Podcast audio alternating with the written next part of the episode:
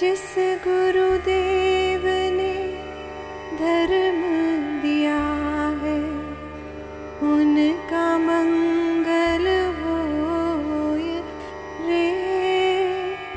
जिस जननी ने जन्म दिया है, उसका मंगल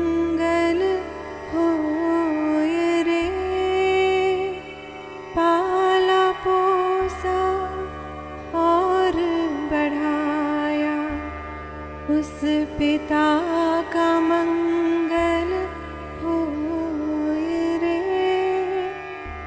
इस जगत के सब दुखियारे प्राणी का मंगल हो रे जल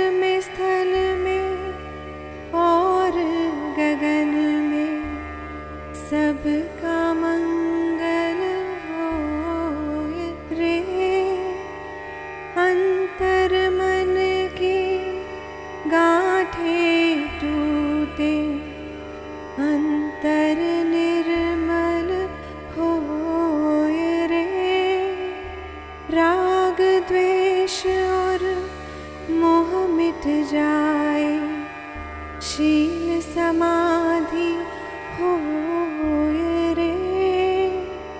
शुद्ध धर्म धरती पर जागे, पाप पराजित हो रे।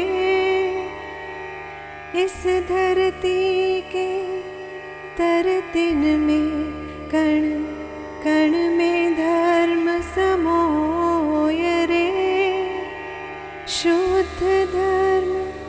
जन जन में जागे।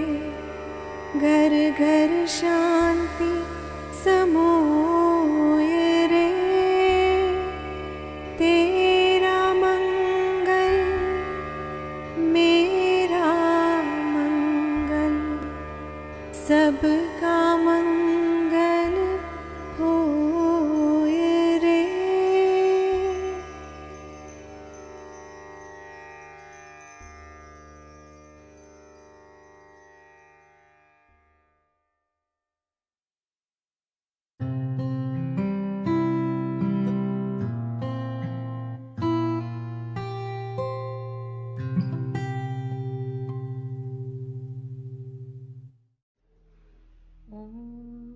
सर्वमङ्गलमाङ्गल्ये शिवे सर्वार्थसाधिके शरण्ये त्र्यम्बके गौरी नारायणी नमस्तुते।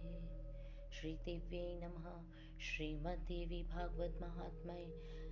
ऋषिगण तथा सूत जी के संवाद में देवी भागवत की महिमा का वर्णन। ऋषिगण बोले हे सूत जी, भगवान विष्णु के अवतार की पावन कथा तथा भगवान शंकर का दिव्य चरित्र सुनने का सुअवसर हमें मिल चुका।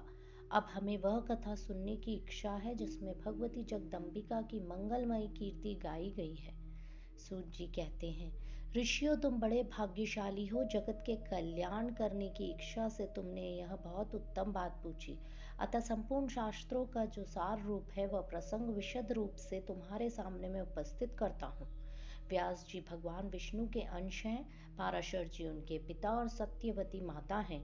व्यास जी ने वेदों का चार भागों में विभाजन करके उन्हें अपने शिष्यों को पढ़ाया, अठारह पुराणों की रचना करके उनको मुझे पढ़ाया, महाभारत की कथा भी सुनाई, उसी समय भुक्ति और मुक्ति प्रदान करने वाले देवी भागवत नामक पुराण की रचना की। स्वयं उसके वक्ता बने और राजा जन्मेजय को श्रोता होने का सुअवसर प्राप्त हुआ। पूर्व समय की बात है जन्मेजय के पिता राजा परीक्षित को तक्षक सर्प ने डस लिया था। उनकी दुर्गति निवारण के लिए जन्मेजय ने देवी भागवत सुना। वेद व्यास जी के मुखार विंद से नौ दिन में इसका श्रवण विधि संपन्न हुई।